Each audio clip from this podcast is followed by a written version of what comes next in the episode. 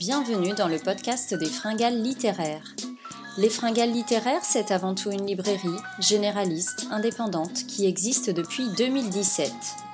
Plus de trois ans après sa création, des mois d'hésitation et beaucoup de réflexion, je vous donne enfin la parole dans ce podcast éponyme. Car je suis partie de ce constat très simple que nous avons toutes et tous un lien, un souvenir avec le livre, et pour en parler avec moi, j'ai la chance de recevoir aujourd'hui à mon micro une écrivaine que j'adore, Julia Kerninon.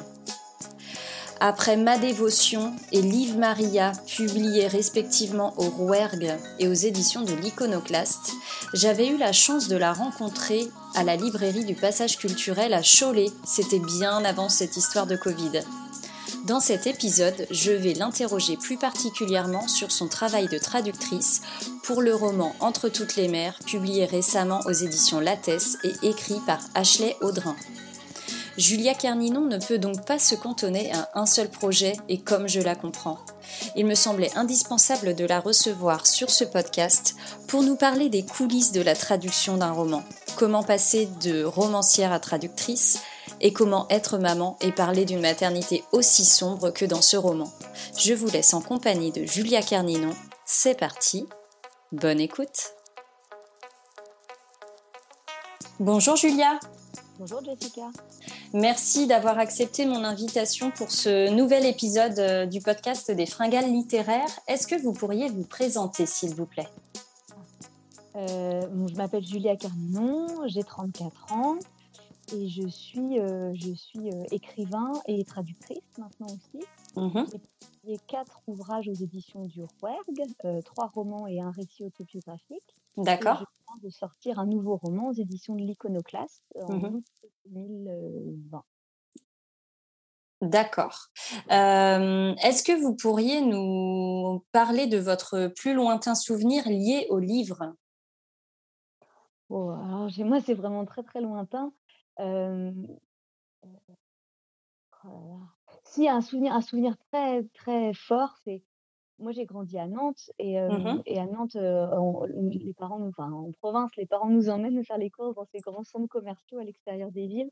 Oui. Je me rappelle être dans un caddie chez Decathlon et lire L'amour de la vie de, de Jack London.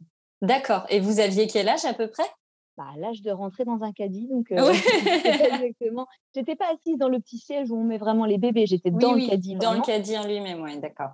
Je devais avoir bon, maximum une dizaine d'années, je pense. Mmh. J'ose espérer que je ne montais pas dans des caddies après. Quoi. ah, c'est, des beaux souvenirs d'enfance de monter dans les caddies. Ça nous, ça nous fait un petit peu régresser en général euh, ah quand on pense à ça. Euh, et quelle lectrice étiez-vous euh, vers l'âge de 14-15 ans, donc à, l'adolescence? Moi, j'ai à peu près toujours été une lectrice assez acharnée. Mmh j'ai passé, enfin, je veux dire, j'ai vraiment passé un temps colossal dans ma vie à lire des livres. C'est la chose que j'ai le plus faite, je pense. D'accord. mais mais c'est marrant que vous parliez de cet âge-là parce qu'il y a eu un moment à l'adolescence où j'ai un peu arrêté parce que bah, parce que j'étais paresseuse comme une adolescente. Mmh et donc, à un moment où j'ai beaucoup plus parlé de lire des livres que je ne l'ai fait réellement. Et ma mère, elle trouvait ça tout à fait insupportable. Ma mère, c'est une lectrice vraiment passionnée. Et, je pense qu'en plus, je devais avoir l'arrogance insupportable des, adolescents. Et qu'elle a fini par venir un peu me remonter les bretelles et me dire que c'était pas en, lisant un livre par mois que j'allais devenir écrivain. Il fallait que je me renseigne beaucoup plus. Elle m'a expliqué que je ne connaissais mmh. rien et que je ne deviendrais pas un écrivain si je n'avais pas creusé davantage mon sujet. Oui, donc vous avez grandi quand même avec un univers littéraire autour de vous par vos parents, peut-être? Ouais, mes deux parents, ils étaient instituteurs. Mmh donc c'était pas, pas prof de lettres, c'était pas des gens qui avaient fait des très longues études, mais tous les deux et surtout ma mère, c'était des lecteurs. C'est des lecteurs qui lisent en français, qui lisent beaucoup en anglais aussi. Il y avait des livres partout à la maison. Aujourd'hui, mes parents et moi, je dirais pas du tout qu'on lit les mêmes choses. Je dirais pas tellement qu'on s'intéresse. Je pense même pas qu'on recherche la même chose dans un livre. Mais ce qui est sûr, c'est que la lecture était une activité extrêmement présente dans la famille dans laquelle j'ai grandi. Mmh et donc, bah, et donc, moi, toute ma vie, prendre du temps pour lire, c'est quelque chose qui m'a été accordé, c'est quelque chose dont on ne s'est jamais moqué. Mmh. L'idée que je ne pas écouter ce qu'on me demandait parce que j'étais en train de lire, même si des fois ça pouvait faire rigoler, c'était pas, c'était plutôt un sujet de fierté pour mes parents, je pense. D'accord. Oui, c'était pas un drame ou une honte en soi, c'était plutôt, oui, voilà, comme vous dites, une fierté pour vos parents de vous voir vous plonger dans des histoires comme ça. Ouais, et puis même plus tard, à un autre moment un peu drama queen de l'adolescence, je crois que j'ai dû écrire une lettre à mes parents pour leur dire que j'étais vraiment désolée, mais que je voulais devenir un écrivain et que c'était sans doute pas du tout ce qu'ils voulaient. Mmh Ce qui était, ce qui était, enfin, on parle d'un truc qui arrive quand j'ai peut-être 17 ans, donc c'est vraiment ridicule de dire ça comme s'il suffisait de le vouloir pour que ça arrive. Mais... Mmh. Et, et, et, et, et, ma mère, elle m'a dit, mais j'en ai rien à foutre. c'est pas du tout. Il y a plein d'autres choses qui m'inquiéteraient davantage, mais si tu veux être un écrivain, bah, c'est ton problème et puis tu verras bien comment tu te débrouilles. Mmh Mais c'était pas du tout un. Ouais, c'était. C'était C'était pas un sujet, quoi. Ouais, ça allait pas au-devant d'autres choses qu'il aurait voulu pour moi. Je pense pas qu'il voulait grand-chose pour moi, mais en tout cas, ça, c'était pas un problème. Ouais, donc en fait, cette, ce désir de devenir écrivain, écrivaine, romancière est né en vous quand même assez jeune, finalement. Moi, j'ai pas de souvenir où j'ai pas voulu faire ça. Ah oui, d'accord. Parce mmh. que, bah parce que J'étais l'aînée, donc pendant mmh. plusieurs années, j'étais toute seule avec mes parents. Ma sœur, elle a 5-6 ans de moins que moi. D'accord. mes parents, ils, enfin, vraiment, il y avait des livres partout, puis ils en parlaient beaucoup. Ma mère, c'était très, très important pour elle. Ah oui. C'était sa fille. Et, et donc, c'était important pour elle que j'apprenne à lire et que mmh. écrire, c'était. On parlait beaucoup moins du fait d'écrire. D'accord. Dans la famille. Ok. les livres, c'était très important. Et je pense que moi, toute petite fille, je me suis dit que ça serait pas mal que j'en écrive mmh parce que comme ça, il y en aurait parce que j'avais l'impression qu'on en consommait tellement qu'il fallait bien que quelqu'un en fabrique à l'autre bout. ah, c'est adorable. Ouais, bien sûr, logiquement, j'ai dû comprendre que si mes parents lisaient tellement de bouquins, sans doute que si je devenais un écrivain, ils poseraient sur moi un regard positif. J'ai dû penser que c'était une bonne façon de les séduire. Et les enfants, surtout les aînés, sont des séducteurs en puissance. Oui, oui, bah oui, je suis l'aîné, donc je, je Exactement, exactement. donc, voilà, donc moi j'ai très vite dit que je voulais écrire. Mmh. J'ai très vite pas été contredite. et puis j'ai commencé à écrire des petits trucs. Ma mère m'a donné sa machine à écrire. D'accord. Et d'une certaine façon, d'une certaine façon, ma vie n'a pas du tout changé depuis 30 ans. Quoi. Et là, vous aviez quel âge à peu près? Bah moi, j'ai commencé à écrire quand j'ai appris à écrire, donc à 5 ouais, voilà, Ouais, ouais, d'accord. D'accord. C'est rigolo parce que moi, je me souviens en, primaire euh, ramener euh, presque tous les jours euh, des, petits poèmes à, mes, à mes professeurs, à mes instituteurs à mmh, l'époque. Mmh. Et malheureusement, je les ai jetés, mais, ah. mais ouais, c'est des beaux souvenirs. Enfin, c'est par là que commence aussi le travail d'écriture, au-delà de l'apprentissage, j'ai envie de dire, parce que ça veut dire qu'on comprend ce qu'on est en train de mettre sur le papier, on leur donne un sens et et ouais, quand on, quand on s'acharne, quand on le développe et qu'on le retravaille derrière, euh, on peut faire des merveilles. Donc, euh, ouais, c'est une belle bah, histoire.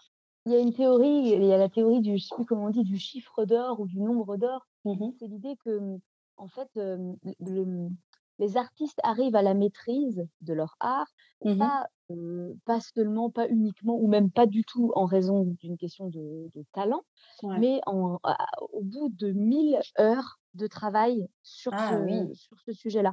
par exemple, je vais faire, évidemment, je ne fais pas une comparaison entre moi et, Mozart, mais par exemple, on dit que Mozart, on dit toujours ah là là, mais Mozart, c'était un, c'était un génie enfant. Mmh. Et en non, il a commencé très tôt à faire de la musique, mais les premières compositions de Mozart, elles sont pas géniales.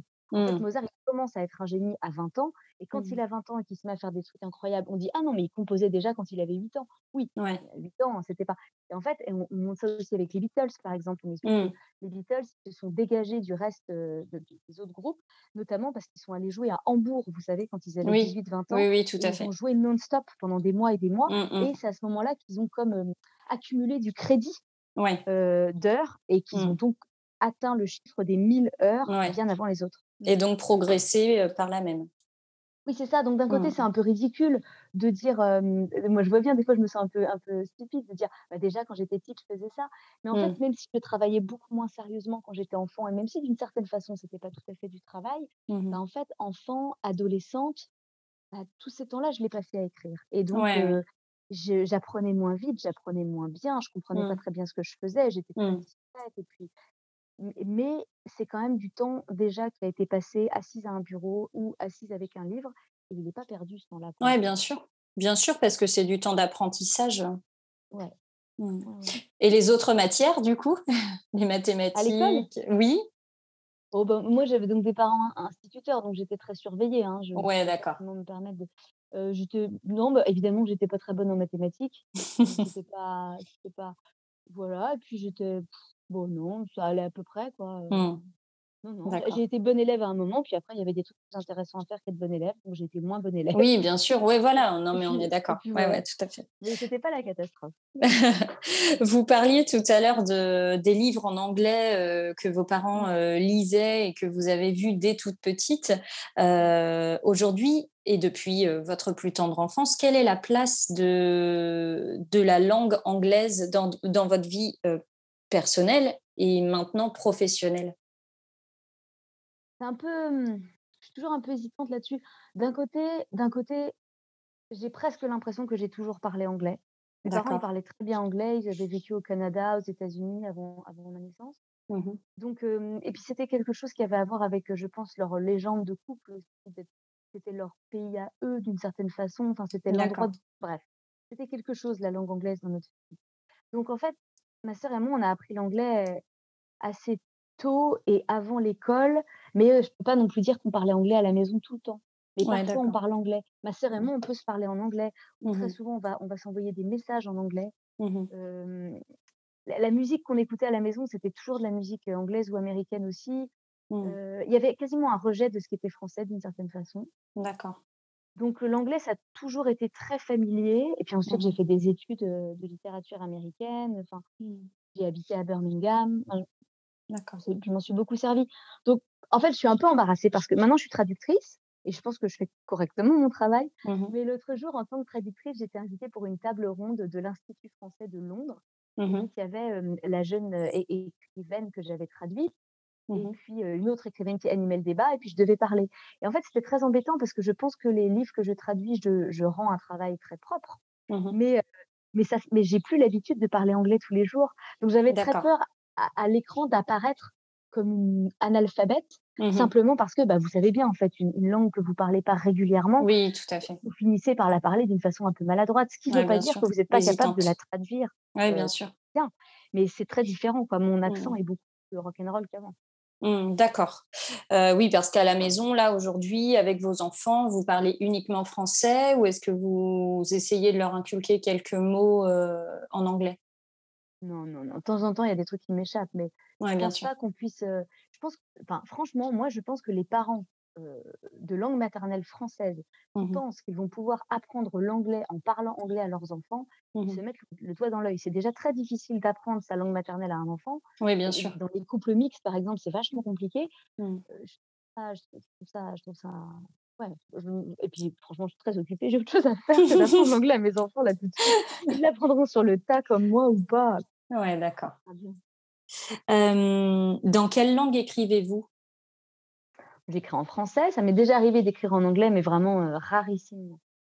Mmh. Heu, mais j'écris non, non, j'écris en français. D'accord. On va peut-être, s'intéresser un un petit peu plus au livre justement, que vous avez, récemment traduit, en tout cas qui Mmh a mh. été récemment publié chez Lattès, Mmh mh. heu, Entre toutes les mers donc de Ashley Audrin. Mmh je prononce vraiment à la française, son nom de famille là pour le coup. Est-ce que vous pourriez nous en parler un petit peu plus de ce livre et nous parler également, de ce qui vous a conduit à à traduire ce texte? En fait en fait, j'ai toujours bien aimé diversifier un peu mes activités. Mmh Mine de rien, bon, déjà parce que je suis une fille très prudente, mais en plus parce que la prudence, c'est pas inutile quand on fait ce métier d'écrivain qui, par nature, est précaire, mais surtout est irrégulier.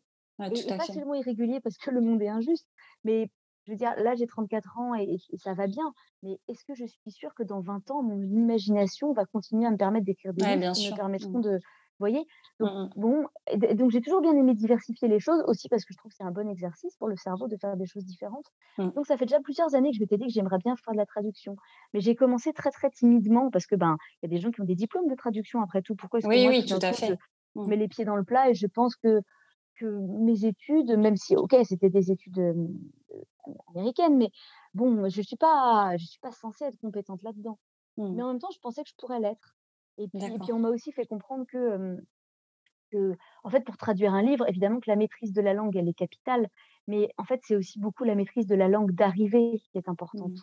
en fait, on peut on peut on peut parfaitement, être bilingue dans une langue, mais Mmh. être très mauvais écrivain et dans ce Oui, bien cas-là, on fera un mauvais traducteur. Mmh. Donc en fait, c'est plutôt mes compétences d'écrivain en français qui font de moi une traductrice acceptable, quasiment. Ouais, Et donc, j'ai commencé en traduisant un un petit une sorte de roman graphique, jeunesse pour le Rouergue, Mmh à l'époque où j'étais publiée au Rouergue et puis ensuite, ben, j'ai une copine éditrice j'ai proposé un livre à une copine éditrice de des éditions Quéros, Mmh mh. un livre d'essais, autobiographiques de d'écrivains américains qui expliquent pourquoi ils ne veulent pas d'enfants et D'accord. c'était drôle parce que moi, j'ai proposé ce projet et je l'ai traduit quand j'étais enceinte ou que je venais d'accoucher de mon 1er enfant, je sais plus Ouais. et j'aimais bien l'idée que c'était, mmh, ça m'offrait une objectivité de traduire, heu, Mmh. des arguments solides là-dessus, heu Mmh et puis ensuite, heu, j'ai une autre copine de des éditions Autrement qui m'a proposé de traduire un livre de recettes de Laurie Colwin. D'accord. Ah oui, donc c'est que encore un autre travail là, du coup, le le livre de recettes? Ouais, mais c'est Laurie Colwin qui est donc romancière, donc en fait, c'est un livre de recettes et aussi un livre autobiographique un petit peu. Ouais, d'accord. Heu, c'était c'est pas purement de la cuisine et puis moi, j'aime beaucoup cuisiner, donc pour le coup, ça ça me ça vous a parlé? Mmh. Ouais, mais ce que je voulais dire, c'est qu'en fait, voilà, ces 3 premiers livres que j'ai que j'ai traduits, ce c'était pas des romans. Il y en a un Mmh. c'était un roman graphique, mais jeunesse, donc il y avait Mmh mh. ben, en fait, simplement, il y avait très peu de mots. Il y en a un, c'était quand même un peu un livre de cuisine, donc c'était presque journalistique et puis l'autre, bah, c'était carrément journalistique, c'était enfin, c'est des essais littéraires, mais je veux dire, ça Mmh. et mmh et je me sentais pas du tout encore prête à traduire de la fiction parce que, ben, ça bah, j'avais peur et puis il y avait la question de, est-ce que je vais bien respecter le style de l'auteur? Est-ce que je vais pas me retrouver face à quelque chose qui est, au-delà de mes moyens? Est-ce que je suis Mmh. capable de faire ça ou pas? C'est quand Ouais. même une écriture parfois beaucoup plus travaillée, dans la fiction.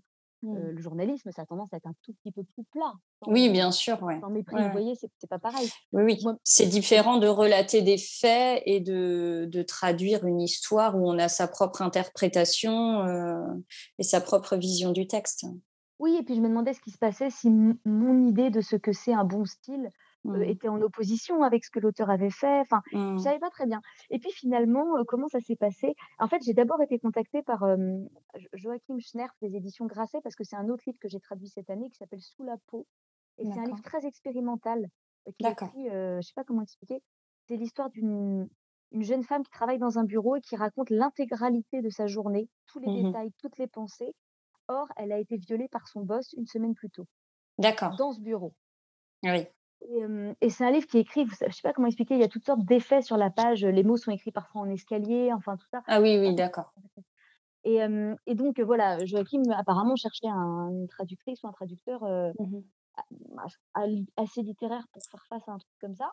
Mmh Donc j'ai mh. d'abord traduit ça et heu et pareil, ça m'a rassurée parce que, bah, c'était un peu, bah, c'était un peu expérimental, donc ça me faisait moins peur Ouais. et puis ensuite, hem, Constance Trapenard de, de Lattès Mmh. m'a proposé ce thriller, heu et Entre toutes les mers, donc de Ashley Audrin et Mmh. ce qui m'a plu d'abord, c'était que ça ressemblait beaucoup à un de mes livres préférés qui est Il faut il faut qu'on parle de Kevin de Lionel Shriver. D'accord.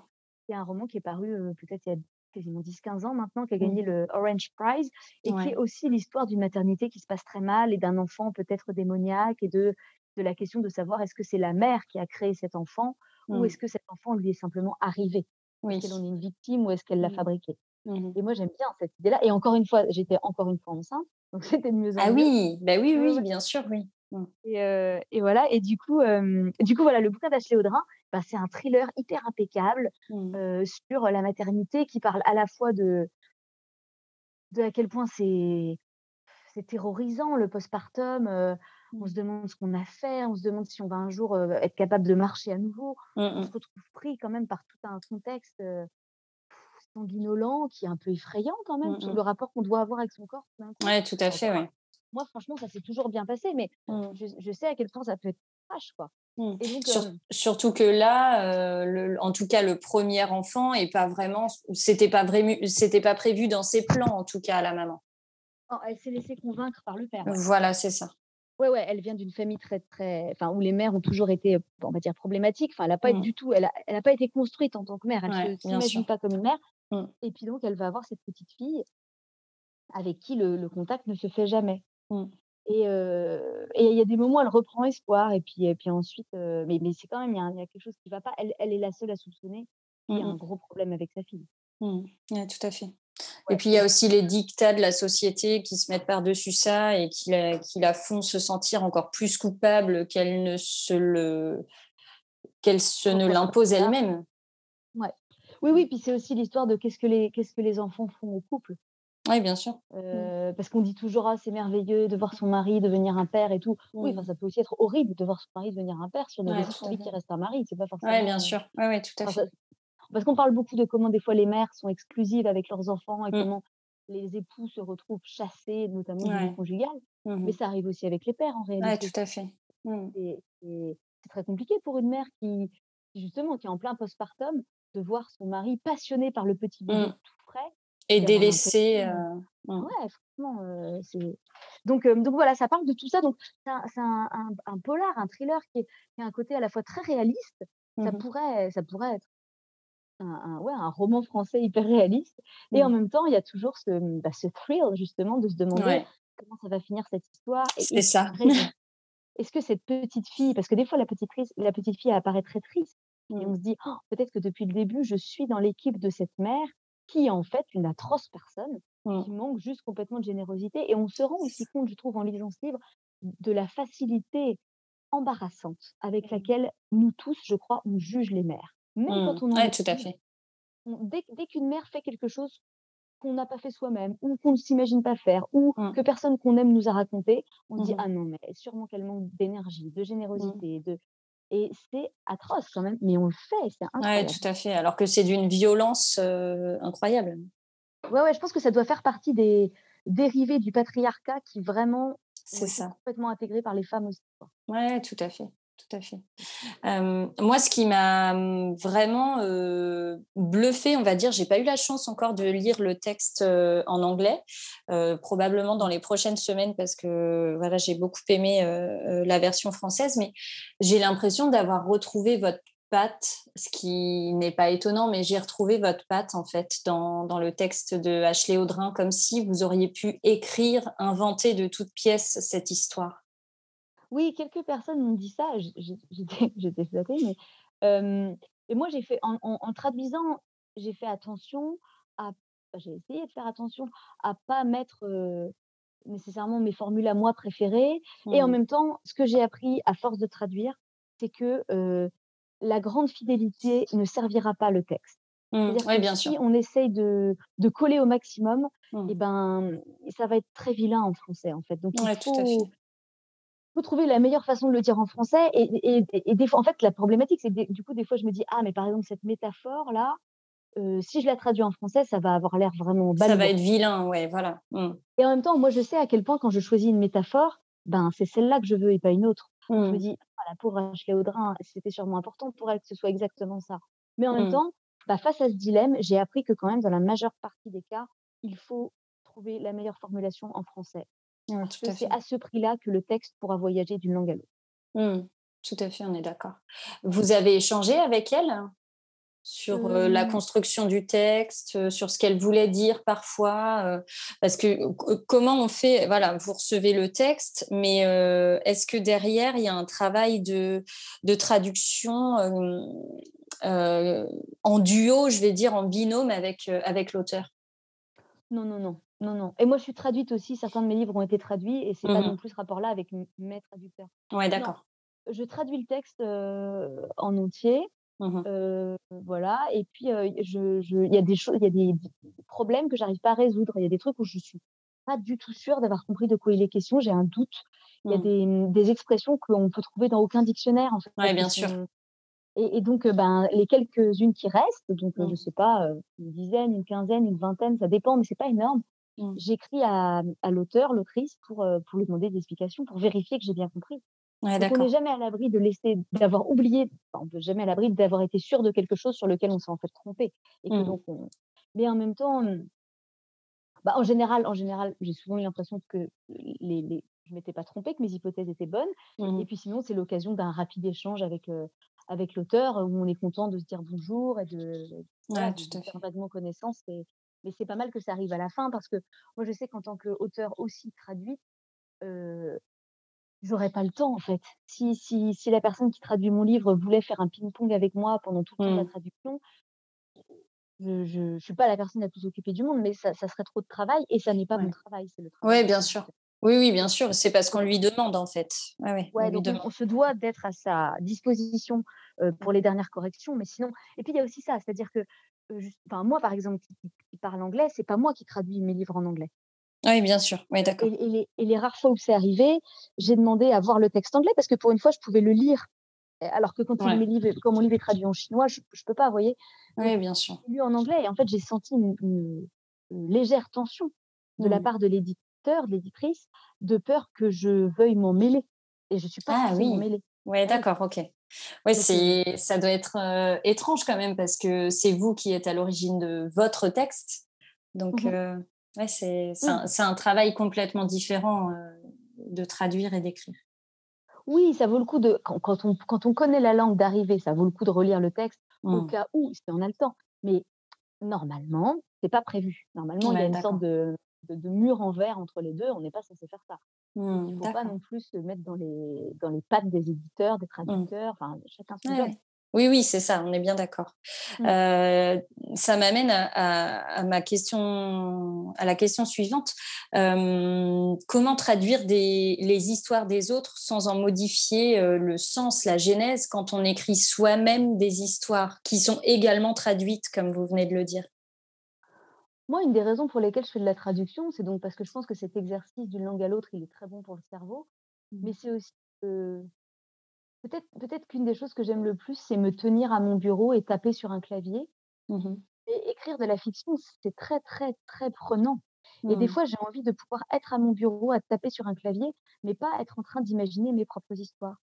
Ouais. Donc, euh, je ne voudrais pas le dire d'une façon négligente, mais en fait, sûr. ce que j'aime dans la traduction, c'est que par rapport à certaines autres choses que je fais parfois, c'est assez reposant. J'aime beaucoup le fait de rentrer dans le texte, rentrer dans la matrice, Mm. découvrir tout un champ lexical qui n'est pas le mien, qui Mhm. même traduit n'est pas le mien, une façon de penser qui n'est pas la mienne, une, Mm. euh, enfin, c'est très, c'est agréable de voyager dans, dans, le- dans l'esprit de quelqu'un d'autre. Plutôt une chance. Donc, euh, bah, je fais de mon mieux. Mais après, euh, vous voyez, moi, je sépare beaucoup, par exemple, mon travail de fiction et mon travail autobiographique. Mes Mhm. romans ne sont pas autofictionnels et euh, mes autobiographies ne sont pas, elles sont écrites dans un style romanesque, mais il n'y a pas d'invention dedans. Ce que je raconte, c'est 100% vrai ou alors c'est 100% de la fiction. Mm. Et, et donc, bah, je pense que c'est un peu ça aussi ma religion avec la traduction. Je fais de la traduction pour être au service, pour travailler mon anglais, pour, euh, mais pas pour étendre ma domination euh, Mm. sur un autre pan de la littérature. Oui, bien sûr. Oui, oui, voilà, oui, vous ne cherchez pas forcément une reconnaissance du milieu littéraire parce que vous avez traduit tel ou tel texte. Non, j'aime bien être une petite main aussi, c'est Ouais. agréable. De... En fait, moi, ça me... les livres, ça m'a toujours passionnée, mais en grandissant, tout m'a passionnée dans les livres. C'est-à-dire que j'aime l'édition, j'aime le milieu de l'édition, euh, j'aime euh, j'aime bien pouvoir proposer des projets, même s'ils ne sont pas toujours acceptés. J'ai envie d'écrire dans un peu tous les genres. J'aimerais bien Mhm. écrire de la poésie, j'aimerais bien écrire davantage d'essais. Mm. euh, un doctorat sur comment les écrivains écrivent leurs livres et quels sont leurs rapports. Enfin, je- vraiment, je suis assez obsessionnelle euh, autour Mm. de ce sujet-là. Donc, faire de la traduction, c'est une autre façon de De toucher, faire du livre. Mm. de faire du livre. Ouais, Mm. franchement. Ouais, d'accord, ok. Euh, vous arrivez bien, du coup, d'après ce que, ce que vous me dites, à, à mettre euh, chaque chose, chaque euh, métier, j'ai envie de dire, dans une case. Donc, j'imagine que vous n'écrivez pas pour vous en même temps que vous traduisez pour quelqu'un d'autre. Si, bien sûr.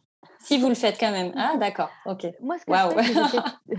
ben non, mais en fait, je fais toujours plusieurs choses en même temps, dans le sens où, ben, moi, je travaille seule de chez moi depuis que j'ai 20 ans. Donc, il a fallu, il a fa- bah, au début en faisant mon doctorat et en écrivant, mais en fait, j'ai jamais, j'ai été serveuse, mais ça me prenait pas. Enfin, vous voyez, le, le, je sais pas comment dire. J'ai jamais eu un CDI, j'ai jamais travaillé dans un bureau, j'ai jamais travaillé avec des gens.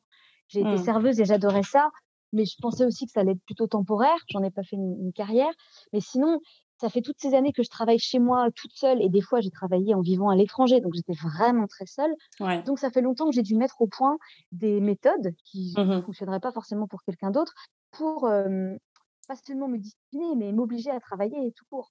Et un truc Mm. qui fonctionne très bien avec moi, c'est de multiplier les activités et comme ça, dans une journée, au lieu de faire la même chose toute la journée, je passe d'une activité à l'autre. Donc, ce Ouais, sont des activités qui ont toutes à voir avec le livre, la lecture, l'écriture. Mmh La, la plupart euh, font, je suis assise à mon bureau ou sur le canapé à, à lire, Mmh mais euh, je passe de l'une à l'autre. En... Et en fait, ce qui fonctionne, c'est que du coup, je... il y en a forcément que je préfère et d'autres que j'aime moins. Mmh Et donc, en général, c'est très simple, c'est le principe de la répulsion, quoi. C'est je mets une telle énergie à éviter de faire ce que je n'ai pas envie de faire que Mmh j'avance très vite sur les autres trucs. D'accord. OK. Donc, Et et une journée type, heu, dans votre vie? ben, ça a beaucoup changé, mais là, depuis quelques années, c'est assez stable. Les enfants, ils partent, heu, à l'école et chez la nourrice à 08:30-09:00 et hem et moi, heu, ben, le matin, j'essaie de lire. Pendant des années, je lisais 4 heures tous les matins, mais ensuite j'ai eu des enfants et puis surtout, j'ai eu beaucoup plus de travail ces Mmh. dernières années qu'avant. Donc, j'avais moins de temps, mais là, je m'y suis remise beaucoup. Je vais lire, faut répondre aux mails, il y a toujours des petites choses à faire, des des une petite chronique à écrire, un Mmh mh. petit un petit projet à côté comme ça. Il peut y avoir un peu de traduction à faire, mais la traduction, par exemple, bon, sauf si je suis complètement en retard, mais je vais Mmh traduire pendant je vais me fixer un nombre de pages à traduire, par exemple, dans la journée D'accord. ou dans la semaine. Ouais, Mais ouais, mais je vais d'accord. pas traduire toute la journée, c'est épuisant, Oui, oui, d'un oui, bien enfin sûr. ça arrête d'être agréable. Moi, je fais pas ce boulot pour, pour pour pas passer des bons moments, quoi. Mmh, Je vais lire des manuscrits, je suis aussi lectrice de manuscrits, donc ça, ça me prend pas mal de temps. Mmh mh. Heu, je vais faire tous les trucs que qu'on fait, c'est-à-dire, heu, la déclaration d'impôts, heu heu, glander sur Vinted, enfin bon, comme tout le monde, hein. Ouais, ouais, bien sûr. voilà, je vais commander beaucoup de livres, je vais rebouquiner encore un peu, des fois je vais faire un peu des courses, enfin, ma journée Mmh. elle est aussi beaucoup entrecoupée de choses comme ça et je vais écrire, bah, ça dépend. Il y a des moments où je vais écrire à des tout petits moments dans la journée, genre de temps en temps, je vais ouvrir le document, je vais rajouter deux trois mots. Mmh. Ce que je préfère, c'est écrire le soir. Ce que je préfère, c'est écrire le soir, deux trois soirs par semaine, D'accord. généralement en début de semaine Mmh mh. et heu et j'écris de, je sais pas moi, de 21:00 à 00:00, D'accord. un truc comme ça tranquille. Hem et c'est là que je fais le plus avancer mes bouquins. Ouais, oui, Mais d'accord. ensuite, il y a le moment où je suis dans la dernière ligne droite du livre Mmh et mh. là, en général, je suis toujours un petit peu en retard. Donc là, je me mets à travailler, toute la journée. Et par exemple. Livre Maria, mon dernier roman, ben, j'étais un peu j'étais un peu j'étais un peu pressée à la fin. Pourtant, j'ai beaucoup travaillé, mais à un moment, bah, c'était quand même un gros livre, c'était un livre assez ambitieux il Mmh. fallait que je le rende parce qu'il devait sortir à la rentrée. Mmh mh. Donc les 2 derniers mois, j'ai travaillé tous les jours uniquement là-dessus, de 9:00 à D'accord. 17:30 et le soir. et vous avez laissé de côté les autres projets, Ouais, ouais, ouais. habituellement placés dans votre planning? Ouais, mais parce que, bah, déjà parce que quand même je je je je comment dire? Je mène un peu une vie risquée de ce point de vue-là. Je me mets souvent un peu à la bourre et tout. Je finis toujours par m'en sortir. Mais mais ouais, je prends un peu des risques, sur le timing, quoi. Je crois beaucoup à ma capacité à mettre des gros coups d'accélérateur et et c'est vrai, mais c'est pas c'est pas gratuit, quoi. Mmh. Mais mais c'est aussi qu'en général, je remplis ma journée de plein de petites choses qui ne sont pas complètement nécessaires. Je pourrais je non, mais je veux dire, je pourrais di je je pourrais dire non à plein de trucs, je pourrais Ouais, ouais. c'est pas mais je le fais aussi pour combler, je le fais pour varier, je le fais, Mmh. heu, je le fais parce que j'ai toujours du mal à dire non à un projet, ça m'intéresse. Mmh. En Comme je vous comprends. ouais, voilà. Mais mettre sur pause et là, par exemple, du coup, l'année dernière, bon, il y a eu le confinement, enfin, il y a eu Mmh mh. plusieurs confinements. Moi, j'ai eu donc un nouvel enfant, j'ai écrit Livre Maria, j'ai fini d'écrire un essai qu'on a publié au PUF et j'ai traduit. 3 livres. Ouais, donc heu, oui, c'est pas mal quand même. C'était ouais, c'était ma plus grosse année et c'était un peu Mmh. chaud et tout, mais c'était bien. Mais du coup, là, ma résolution, c'était qu'entre janvier et bon, on va dire quasiment septembre, parce que l'été, je suis Mmh. en vacances, heu, je reprenais pas de traduction. D'accord. De cette année-là? Bah, en tout cas, bah, sur ce voilà, je re je je ne mettais rien d'autre sur ma table du de travail que, Ouais, les livres que je dois écrire en mon nom propre, Heu, entre janvier et septembre, histoire de faire un peu une pause, quoi. Parce que Ouais, bien sûr. c'est bien de travailler beaucoup, mais des fois, c'est un peu Oui, oui, puis oui, on est bien d'accord. Ouais, il faut s'y retrouver. Heu, si j'ai bonne mémoire et j'espère ne pas me tromper, quand, heu, quand vous étiez venue au passage culturel à, à Cholet. Mmh. oui, vous vous disiez que sur votre ordinateur, vous aviez plusieurs manuscrits de de de de commencer et donc vous vous pouvez avoir des idées comme ça, vous les écrivez et après vous les mettez dans l'une ou l'autre des histoires où vous pensez que ça va le mieux correspondre. Ouais, c'est ça que je fais. Mmh. Ça, ça Heu, m'a impressionnée. Bah, en fait, c'est pareil, ça a l'air d'être un truc, ça fait vraiment partie de ces trucs que j'ai mis au point, à force. Mmh. parce que, bah, vraiment quand j'étais plus jeune et que je travaillais, je travaillais toujours sur un seul livre quand j'étais beaucoup mmh plus jeune et du coup, je voulais tout faire rentrer dedans. Ouais, d'accord. Et et du coup, la première chose que quelqu'un qui lisait mon livre, à l'époque, c'était pas des éditeurs, la première chose que quelqu'un qui lisait mon livre disait, c'est, enfin ça, ça a rien à foutre là, Ouais, d'accord. L'idée est bonne, mais ça n'a rien à voir, Ou des fois, l'idée est mauvaise aussi, hein, Ouais, ouais. ça allait ça du coup, ça manquait de cohérence et puis et puis en fait, une bonne idée, elle est d'autant meilleure qu'elle est placée au bon endroit, à l'endroit où elle fait mouche. Oui, ouais, tout à fait. quand on fait une blague qui tombe à plat dans un dîner, en fait, c'est une blague hilarante, mais là, ce n'était mmh. pas le bon endroit, le bon moment. Oui, tout à fait. et puis, je pense que je fais aussi ça clairement pour me rassurer. Encore une fois, je suis quelqu'un d'assez. j'ai besoin de sécurité, ce qui va pas mmh. très bien avec le fait d'être écrivain. Et, et, du coup, c'est quand même une question qu'on pose beaucoup aux écrivains, notamment quand ils commencent vous allez écrire un autre livre, mais où est-ce que vous allez trouver l'inspiration Mais comment est-ce que vous faites pour mmh. écrire des livres les uns après les autres? En fait, mmh des questions que moi je m'étais jamais posées. Les gens m'ont fait flipper au bout d'un moment. J'étais comment je vais faire? Suis-je normale? C'est la galère totale. Comment je vais faire? Bon, et, du coup, ben, je me rappelle plus exactement quand j'ai commencé à faire ça, mais clairement, il y a toujours un document. En fait, il y en a plusieurs. Il y a toujours un, dossier sur mon ordinateur qui s'appelle Livre en cours. Mmh. Et dedans, il y a effectivement une bonne dizaine de trucs. Il y en a qui traînent là depuis hyper longtemps. Il y en a qui sont nuls. Il y en a qui ont, sont des idées d'illuminés que j'ai eues mmh. après avoir trop bu. Mais il y a quand même un paquet qui finissent par, par, par exister. Et je sais que. Donc, je les regarde là et ils me rassurent. Je me dis qu'ils sont là. Et puis, il y a plein de fois où je vais me saisir, par exemple, Ma Dévotion, le roman que j'ai publié avant Livre Maria, qui était encore au Rouergue lui, il est un peu surgi de nulle part. C'est-à-dire qu'il y avait une vague idée d'un truc qui traînait depuis longtemps, mais j'avais très peu travaillé dessus. Il y mmh avait un autre projet qui traînait depuis longtemps, sur lequel j'avais aussi très peu travaillé. Et tout d'un coup, j'ai accouplé les deux. D'accord.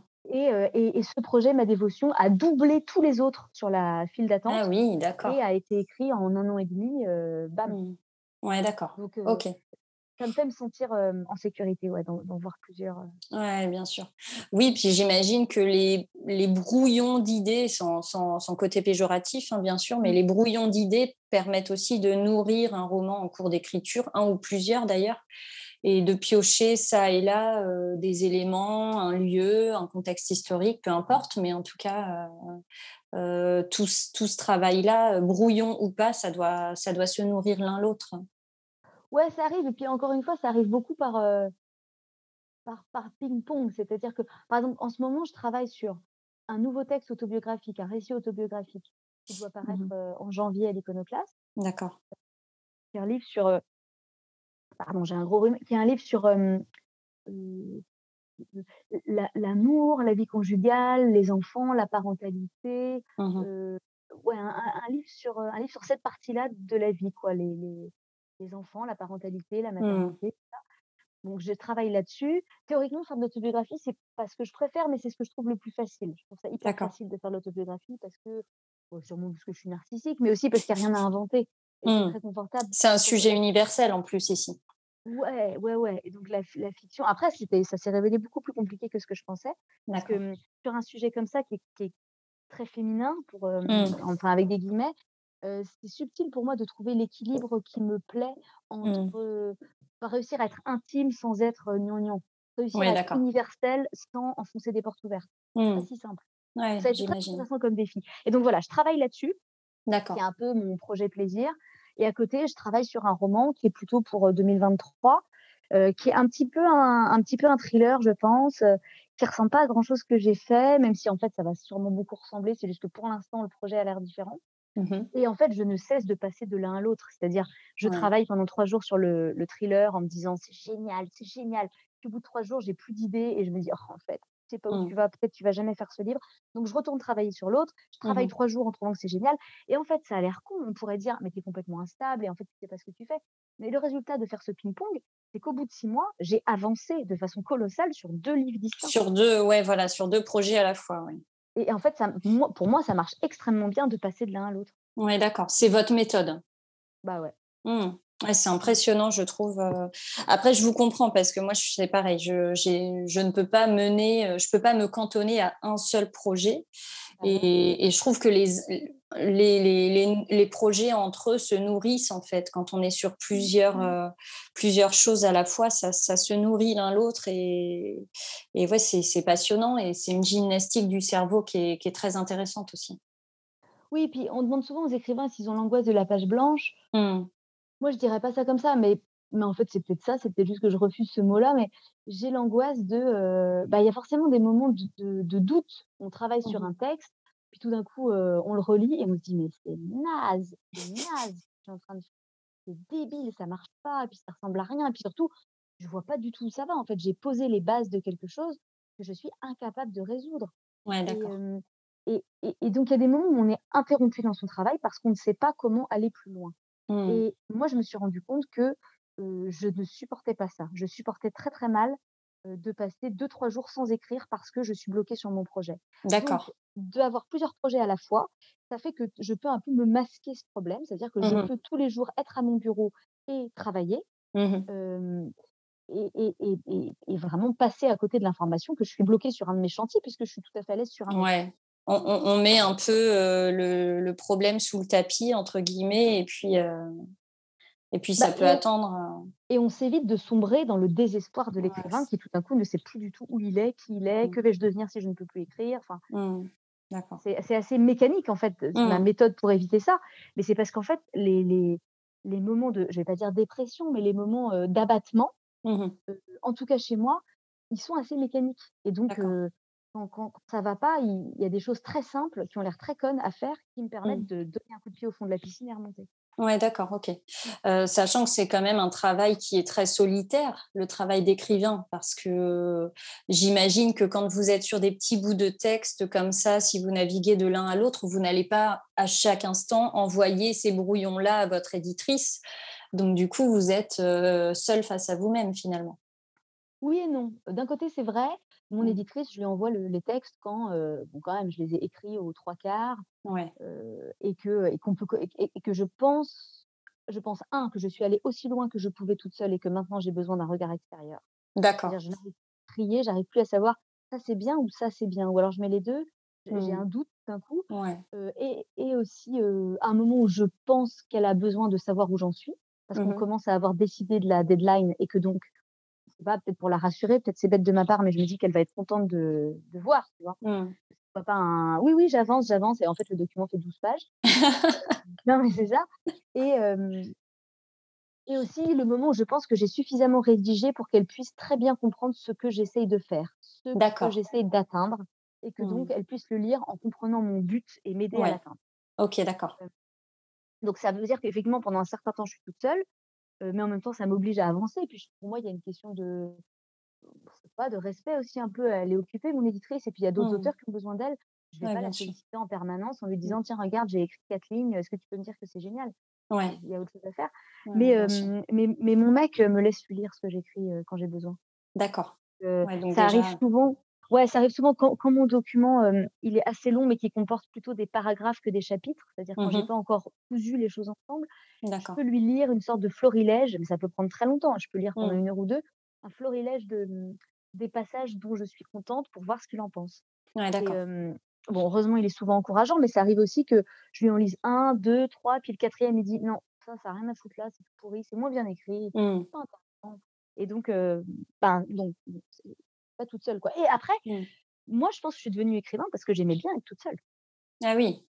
C'est ça aussi le truc. Moi, j'aime bien, je suis pas très bonne collaboratrice. Mmh j'ai du, du mal à, de manière générale, j'ai du mal avec les gens un petit peu. Mmh.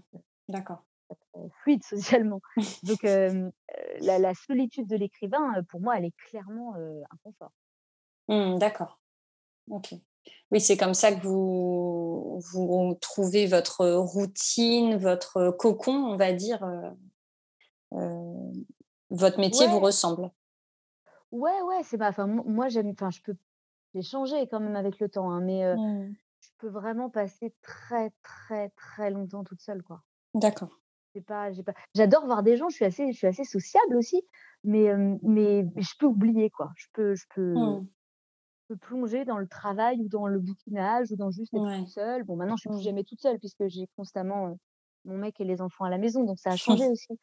Mais je peux m'occuper toute seule, ça c'est sûr. Ouais, d'accord. OK, très bien. On va basculer, sur, la dernière partie de de cet épisode. Mmh mh. quels sont vos derniers coups de cœur, littéraires et vos lectures du moment, Julia? Là, j'ai lu plein de trucs bien ces derniers temps.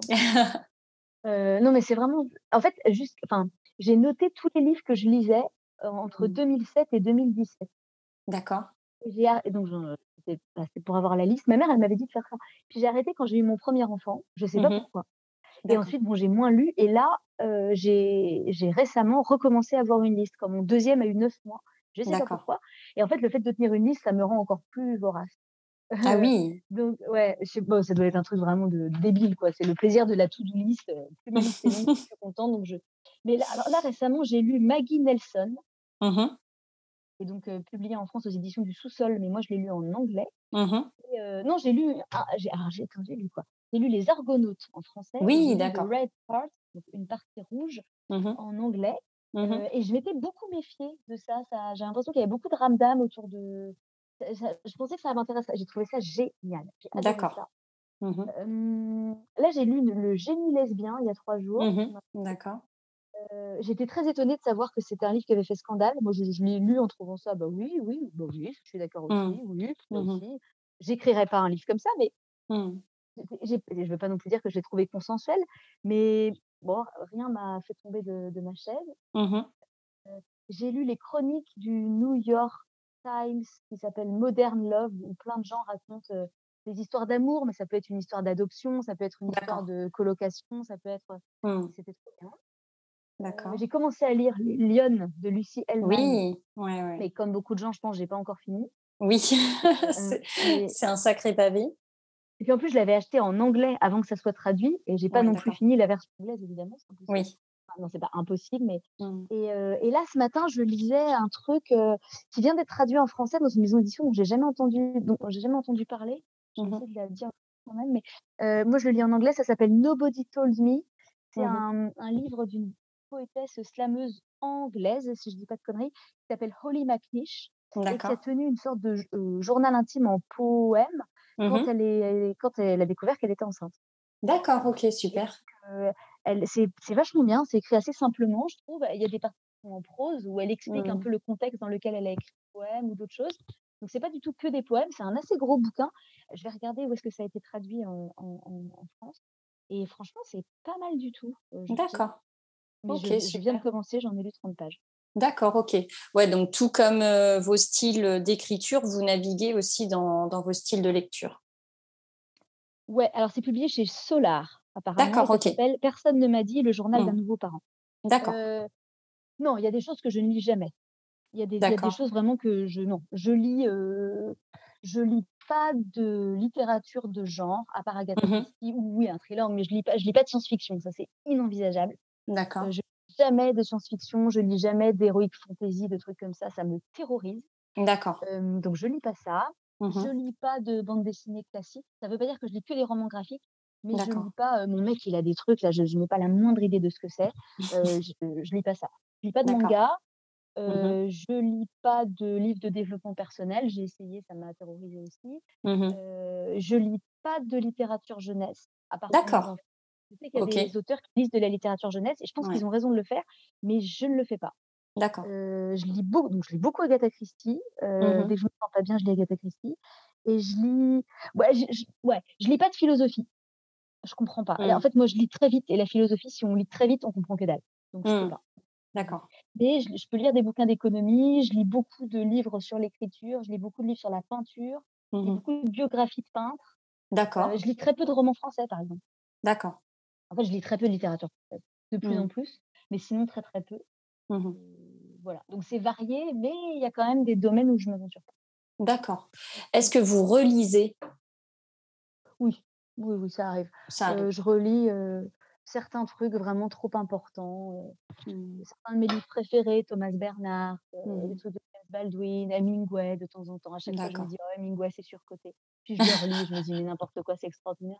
Je relis, je relis Fitzgerald, les moins Mmh. bons Fitzgerald qui, moi, sont mes préférés. Je relis donc Agatha Christie vraiment, en boucle. Et je sais toujours pas qui est le coupable. Je, relis. moi, j'ai une très bonne copine écrivain qui s'appelle Emmanuel Richard qui publie mmh à l'Olivier. Et je mmh. relis beaucoup les livres d'Emmanuel. D'accord. et parce que je trouve que c'est un des meilleurs écrivains qui existent, et puis parce que mmh. c'est ma copine, et donc des fois, on a une discussion, puis elle me dit quelque chose qui me dit mais qu'est-ce qu'elle disait là-dessus dans son, dans son bouquin? Et donc je retourne lire son livre et c'est comme être à nouveau avec elle on se voit pas beaucoup en ce moment on n'habite pas au même endroit donc ça je fais pas mal d'accord donc ouais ouais je relis je relis D'accord, super. Merci pour toutes ces références littéraires. et pour, pour conclure cet épisode, je vais vous poser donc une dernière question. Mmh quel est votre rapport aux librairies indépendantes? Ah. Eh ben, à vrai dire, moi, je connaissais pas grand-chose aux librairies quand j'ai commencé à être écrivain. Mmh parce que, bah, parce qu'en fait, je, enfin, je sais pas, parce que moi, quand j'étais petite, on allait plutôt à la médiathèque. Et mmh. puis cette histoire de la différence entre librairie indépendante et puis les autres. Enfin, en fait, moi, je savais pas tellement ça avant d'être dans le business d'une certaine façon. Mmh. Et, et, je savais. en fait, je savais pas non plus. si je suis honnête, j'ai, je connaissais pas l'importance des libraires dans le destin des livres. Mmh. Parce que, vous voyez, moi, je suis une lectrice du style qui rentre dans une librairie et qui sait très bien ce qu'elle veut. Ouais, d'accord. Et, et, j'ai jamais demandé à un libraire de me donner une idée parce que je sais toujours. après, je devrais le faire sûrement, mais je veux dire, mon rapport au livre, il est tellement intense, permanent et personnel mmh. que je sais exactement ce que je veux lire. Mmh, et, en fait, quand j'ai commencé à être oublié que j'ai commencé à faire des tournées en librairie, je ne savais pas qu'on faisait des tournées en librairie. je ne savais rien du tout. Enfin, non, mais franchement. Un nouveau monde s'est ouvert à vous. Mais c'est ça, je me rappelle avoir 27 ans, et puis responsable libraire, Adèle Leproux, qui est la responsable libraire à l'Iconoclaste maintenant, donc c'est mmh. super, on est resté la même équipe, qui me dit oui, alors tu vas aller là et là et là. Qu'est-ce que c'est que cette chose? De quoi me parle-t-elle? Ah, J'avoue, et puis vous voyez, le, métier d'écrivain, c'est un métier qui est quand même très solitaire pour tout le monde. Et en fait, aller en librairie, c'est le contraire. Aller en librairie, oui, c'est ça. Il faut faire un pestacle dans le meilleur Ouais, ouais c'est ça. donc ça, c'est bon. Moi, ça m'a beaucoup plu. Hein, mais mmh. et, et, donc du coup, je me suis bah, je me suis mise à rencontrer des libraires qui m'étaient mmh. jamais arrivés. je me suis mise à rencontrer des libraires, à manger avec les libraires après les rencontres. Mmh. Rencontrer votre public? Ouais, ça. Mais je pense que c'est presque. Enfin, les libraires, ça a été la première vraiment révélation, quoi. Parce que, en fait, moi, j'ai plein de, j'ai plein de super copains, mais j'ai pas mmh. beaucoup de. J'en ai de plus en plus quand même, mais j'ai pas beaucoup. De, pendant longtemps, j'ai pas eu beaucoup de copains lecteurs. D'accord. Pas des, pas, j'avais pas des gens qui lisaient soit autant que moi, soit les mêmes choses que moi. Donc en fait, et pendant très longtemps, j'ai parlé de livres avec personne. Mmh. Pas presque personne. Bon, maintenant, je vis avec un grand lecteur et puis, les gens autour de moi, ils lisent de plus en plus. Mais il y a vraiment eu un long moment où, alors que ça occupait une part aussi colossale de ma vie, mmh. c'était pas quelque chose que je partageais. Ouais, d'accord. Il n'y avait pas de figure de référence pour discuter. interlocuteur, de, de quelqu'un avec qui j'aurais partagé mes, mes lectures mmh. et, écouter celles de quelqu'un d'autre. Et du coup, aller en librairie, ça a d'abord voulu dire ça, ça voulait dire mmh. parler avec des libraires qui bah, avaient clairement lu plus que moi. Et donc, mmh on, on, passait toutes les soirées à parler ensemble de bouquins, à voyager là-dedans, à parler aussi du métier, à se donner des informations, j'ai compris la, difficulté de ce métier aussi. C'est pas mmh que je pensais qu'il était facile, c'est que j'y avais juste jamais réfléchi. et de, comprendre comment ça fonctionnait. Ah ouais, d'accord, les retours. Ah ouais, les offices sauvages. ah d'accord, le rapport avec les écrivains, les écrivains gentils, les écrivains pas gentils. Euh, comment est-ce qu'un libraire il défend un texte dont personne n'a jamais entendu parler? Mmh. Comment est-ce que les, les, libraires, souvent les libraires indépendants, ils refusent de, défendre les livres dont ils savent qu'ils vont se vendre tout seuls parce qu'ils mmh considèrent que c'est pas leur boulot. Enfin, mmh. j'ai découvert tout ça, c'était très intéressant. Donc en mmh fait, bah, j'ai découvert la librairie indépendante à ce moment-là et, et j'ai trouvé ça passionnant et j'ai eu très envie de la, je sais pas si c'est le bon mot, mais défendre aussi souvent que je pourrais, de la soutenir. D'accord. Ok, super. Merci pour toutes ces réponses, euh, Julia, et encore merci d'avoir euh, accepté cette invitation euh, pour un entretien en tout tout début de semaine. je vous ai pris du temps de lecture, du coup, d'après ce que j'ai compris. je crois, je crois. Donc voilà, navré, mais vraiment, c'est mon petit plaisir égoïste. C'était passionnant de vous écouter parler. J'avais déjà vraiment adoré votre rencontre justement en librairie, donc au passage culturel culturel à Cholet. Mmh.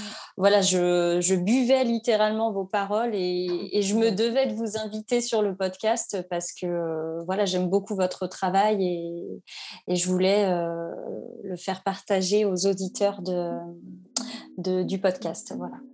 Merci beaucoup de m'avoir invité. Moi, j'ai passé un bon moment. Bon, bah super, je suis ravie.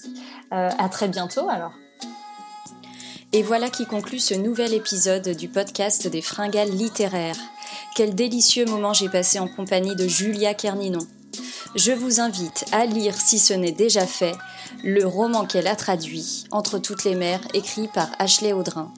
Je vous invite également à découvrir deux romans de Julia Kerninon que j'ai adorés, Ma dévotion, publié au Rouergue, et Live Maria, publié aux éditions L'Iconoclaste.